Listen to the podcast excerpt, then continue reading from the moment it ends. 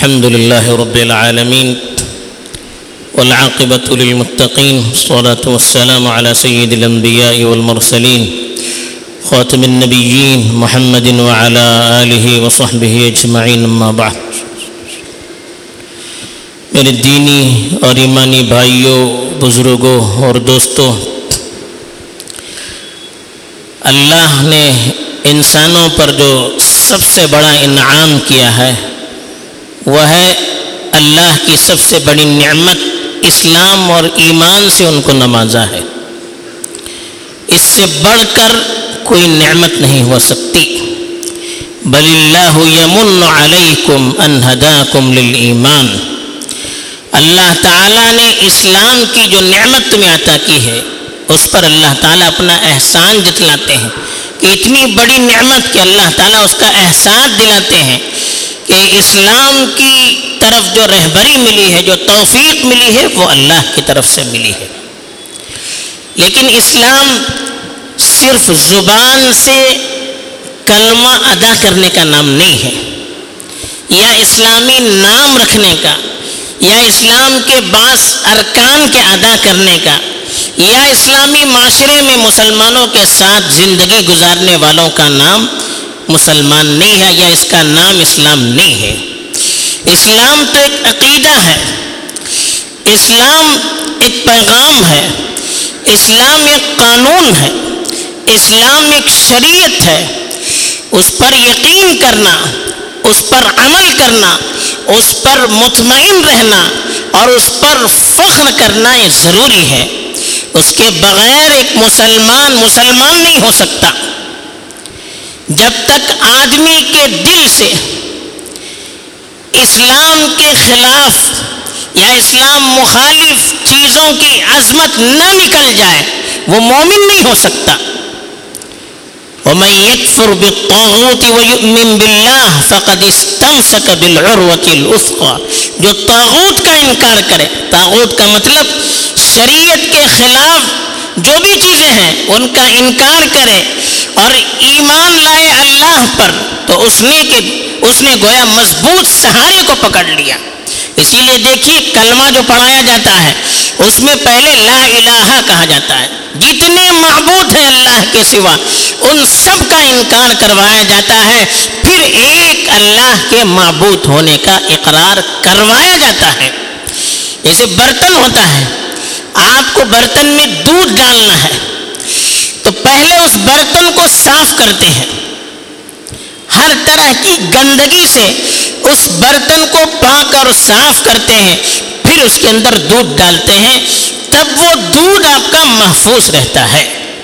اگر برتن میں گندگی ہے، نجاست ہے، پھر آپ نے اس میں دودھ ڈال دیا صاف کیے بغیر، تو وہ دودھ پھٹ جائے گا۔ استعمال کے قابل نہیں رہے گا۔ ایسے ایک آدمی کے دل میں کفر اور شرک کی عظمت ہے۔ شرک اور کفریہ قانون کی عظمت ہے۔ یا مشرکوں کی عظمت ہے۔ ان کے طور طریق کی عظمت ہے۔ پھر وہ زبان سے ایمان کا اقرار کرواتا ہے۔ اقرار کرتا ہے تو وہ مومن نہیں ہو سکتا۔ اسی لیے دیکھیے اللہ کے رسول صلی اللہ علیہ وسلم کے زمانے میں مدینے میں کچھ لوگ ایسے تھے جو اللہ کے رسول صلی اللہ علیہ وسلم کے پاس آ کر ایمان کا اقرار کرتے تھے، لیکن ان کا دل اس پر مطمئن نہیں تھا۔ ان کو منافق کہا گیا۔ ومن الناس من يقول آمنا بالله وباليوم الآخر وما هم بمؤمنين۔ کچھ لوگ ایسے ہیں جو اللہ پر ایمان لاتے ہیں اور آخرت پر بھی ایمان لاتے ہیں، لیکن وہ مومن نہیں ہے کیوں مومن نہیں، فی قلوبہم مرض۔ ان کے دل کے اندر کچھ بیماریاں ہیں، کمزوریاں ہیں، سکوک، شبہات ہیں، جس کی وجہ سے ان کا دل ایمان کے قبول کرنے پر راضی نہیں ہے۔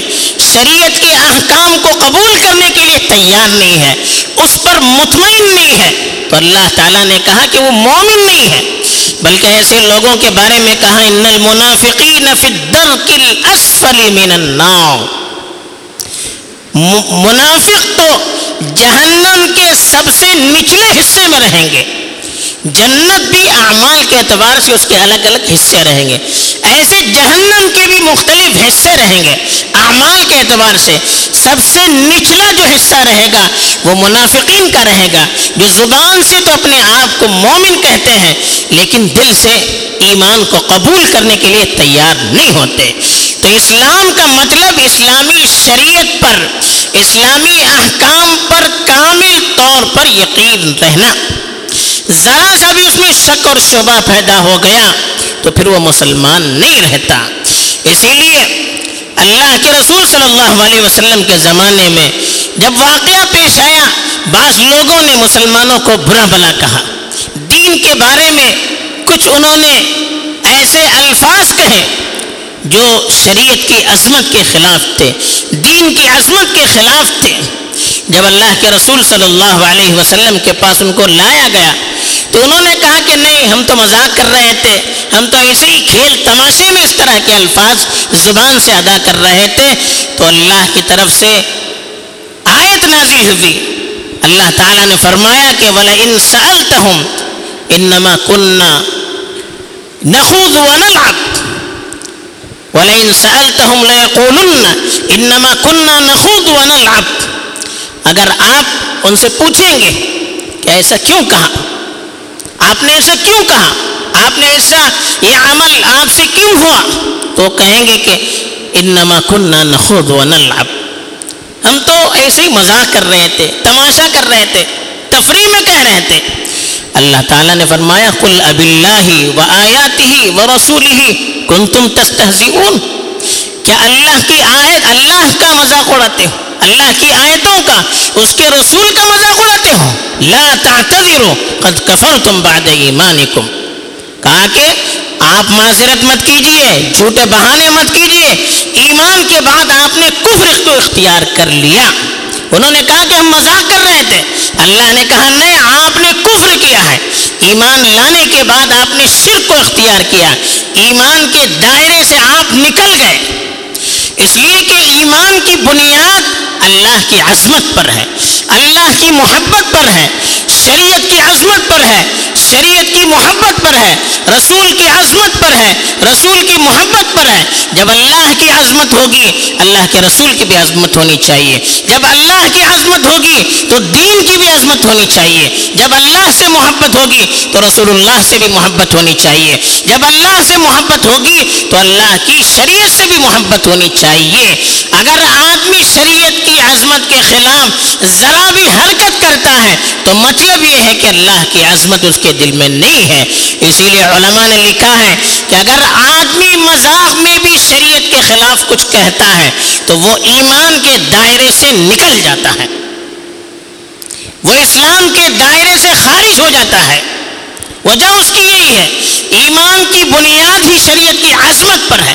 اب عظمت ہی نہیں ہے تو پھر کیسے انسان اس پر عمل کرے گا؟ پھر کیسے اس کو اختیار کرے گا؟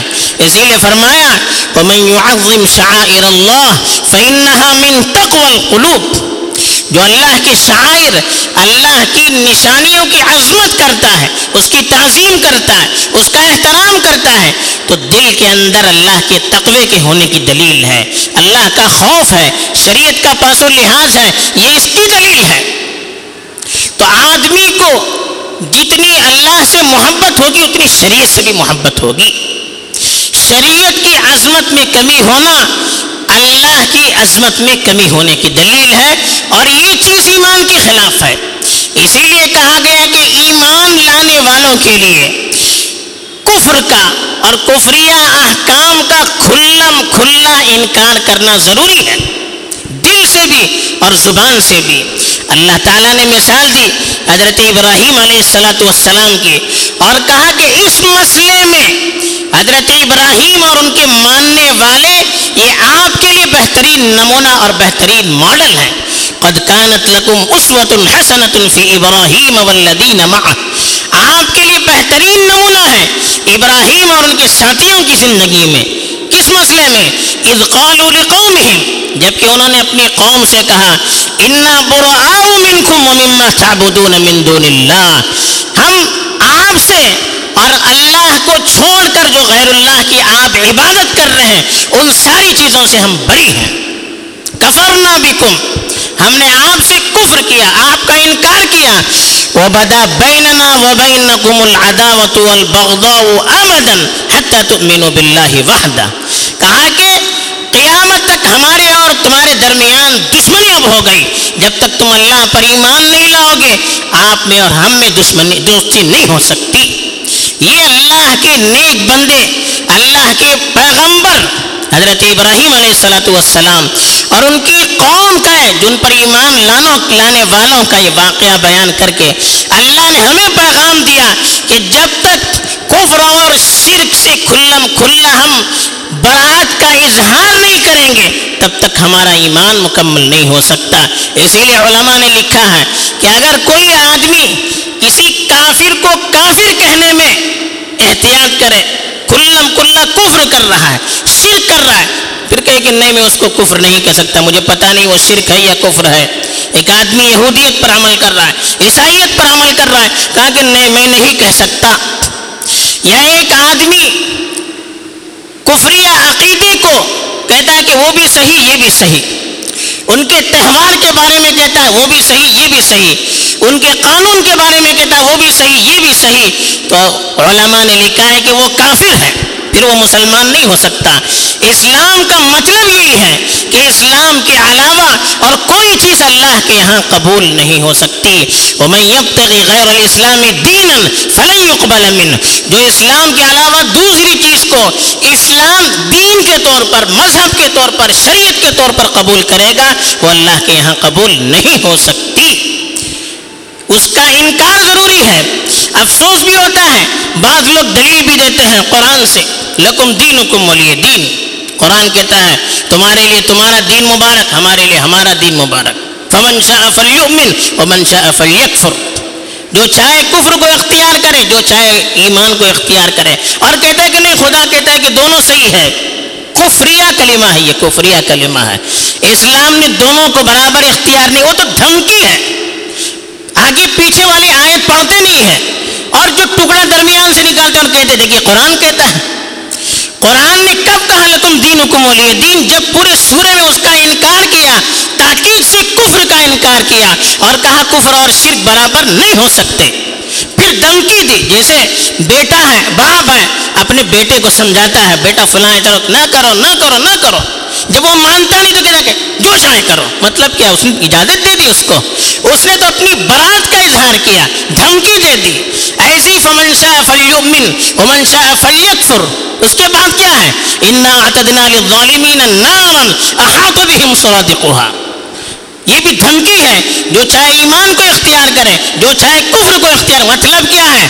ساری چیز سمجھانے کے باوجود بھی وہ کفر کرتا ہے۔ تو پھر ہم بری ہو جائیں۔ پھر آگے اللہ نے کہا، جس نے کفر کو اختیار کیا، ہم نے اس کے لیے جہنم کی آنکھ کو تیار کر رکھا ہے۔ جو چوطرفہ اس کو گھیر لگی کیا مطلب ہے؟ اللہ نے اس کو قبول کیا۔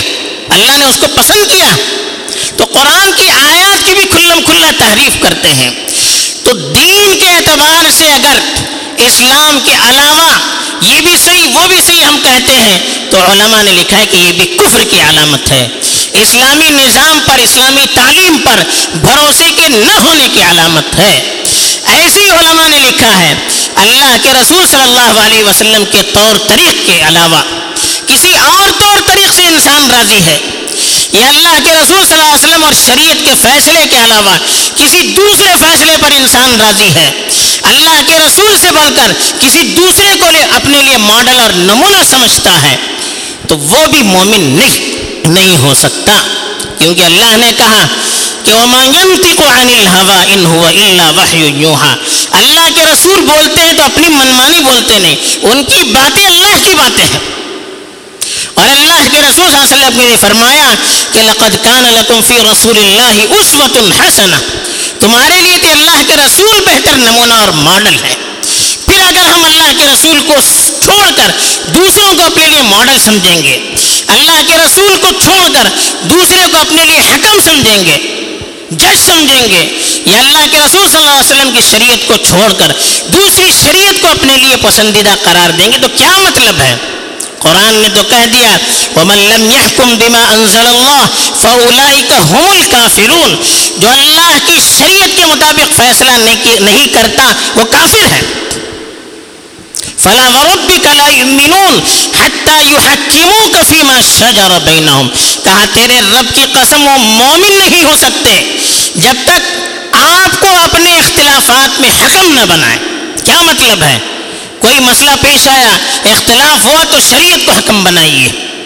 اگر شریعت کو چھوڑ کر آپ دوسری چیز کو حکم بنائیں گے شریعت کے مطابق فیصلہ کرنے والوں کو چھوڑ کر دوسروں کے پاس جا کر اپنے مسائل کا تصفیہ کریں گے، فیصلہ کریں گے۔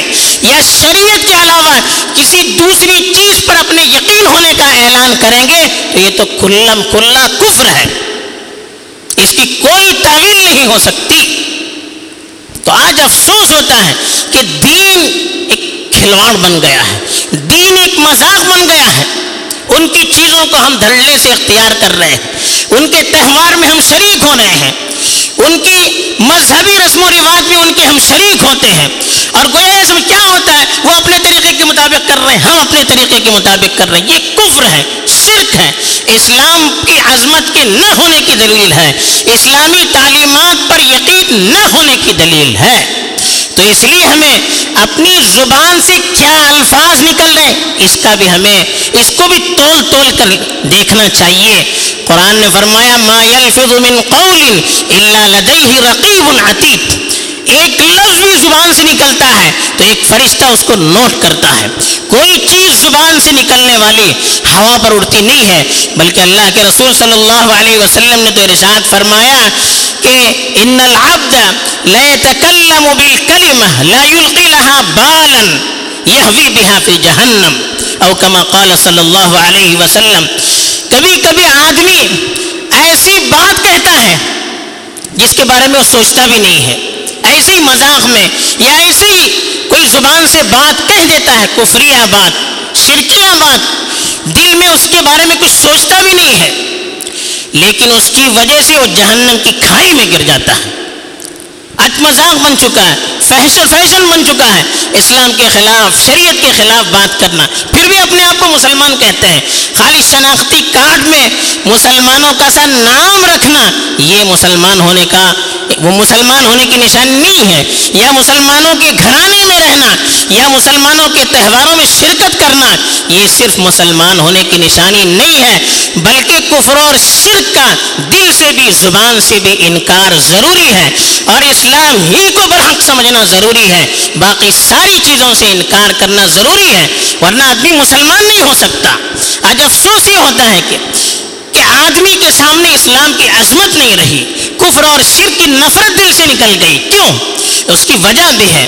آج ہم جو کورس پڑھتے ہیں، اس میں تہذیب کے نام سے، کلچرل، کلچر کے نام سے ایسی چیزوں کو لائی گئی، لایا گیا جو شرک و بت پرستی سے بھری ہوئی ہے۔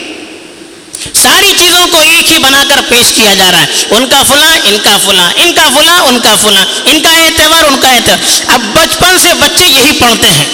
وہ بھی صحیح، یہ بھی صحیح۔ اب بچوں کا ذہن کیا بنے گا؟ ہمیں تو اپنے بچوں کے ایمان کی فکر نہیں ہے۔ بچے پڑھے ایک مرتبہ، ڈگری ملے۔ ان کا ایمان جا رہا ہے، ان کا عقیدہ برباد ہو جا رہا ہے اس کی ہمیں کوئی فکر نہیں ہے۔ ایک تو یہ چیز ہے جس کی وجہ سے کفر اور شرک کی نفرت دل سے نکل رہی، نکلتی جا رہی ہے۔ اور اسلام پر سے بھروسہ ان کا نکلتا چلا جا رہا ہے۔ دوسری چیزیں، آج کل آمدن ایسی فلمیں اور ایسے سیریلز عام کیے جا رہے ہیں، جس کے ذریعے سے شرکیہ اور کفریہ چیزوں کو عام کیا جا رہا ہے۔ زبان سے اور عمل سے کفریہ چیزیں وہ کرواتے ہیں۔ اب انہی چیز کو دیکھتے دیکھتے سنتے سنتے ہماری زبان پر بھی وہ چیزیں چڑھ جاتی ہے اس کو دیکھتے دیکھتے ان چیزوں کی نفرت دل سے نکل جاتی ہے اور دل اس کو بھی قبول کرنا شروع کر دیتا ہے۔ تو اس کی وجہ سے بھی اسلام کی عظمت چلی جا رہی ہے۔ تو اس لیے ہمیں ان چیزوں کے بارے میں بھی سوچنا ہے، اپنے بچوں کی فکر کرنی ہے۔ خود اپنے بارے میں بھی فکر کرنی ہے۔ ایسی چیزوں سے احتیاط کرنا ہے بچے کے ایمان کو محفوظ رکھنے کے لیے، بچے کے عقیدے کو محفوظ رکھنے کے لیے۔ خود اپنے ایمان اور اپنے عقیدے کو محفوظ رکھنے کے لیے ہم جو کوشش کر سکتے ہیں، ان کا کرنا ضروری ہے، ورنہ پھر ایمان مکمل نہیں ہو سکتا۔ اور ایمان مکمل نہیں، کوئی عمل اللہ کے یہاں قبول نہیں ہو سکتا۔ پھر دنیا بھی برباد ہو گئی، آخرت بھی برباد ہو گئی۔ اس لیے ہمیں آخرت کو سوچنا چاہیے۔ دنیا تو چھوڑی جانے والی چیز ہے، آخرت ہمیشہ رہنے والی چیز ہے۔ وہاں کا فیصلہ اصل ہے، وہاں کی عزت اصل ہے، وہاں کی کامیابی اصل ہے۔ اس کو سامنے رکھ کر زندگی گزارنی چاہیے۔ اللہ تعالی ہمیں ایمان کو، اہمیت کو سمجھ کر کفر و شرک اور ہر چیز سے دور رہنے کی توفیق دے امین وآخر دعوانا الحمد للہ رب العالمین۔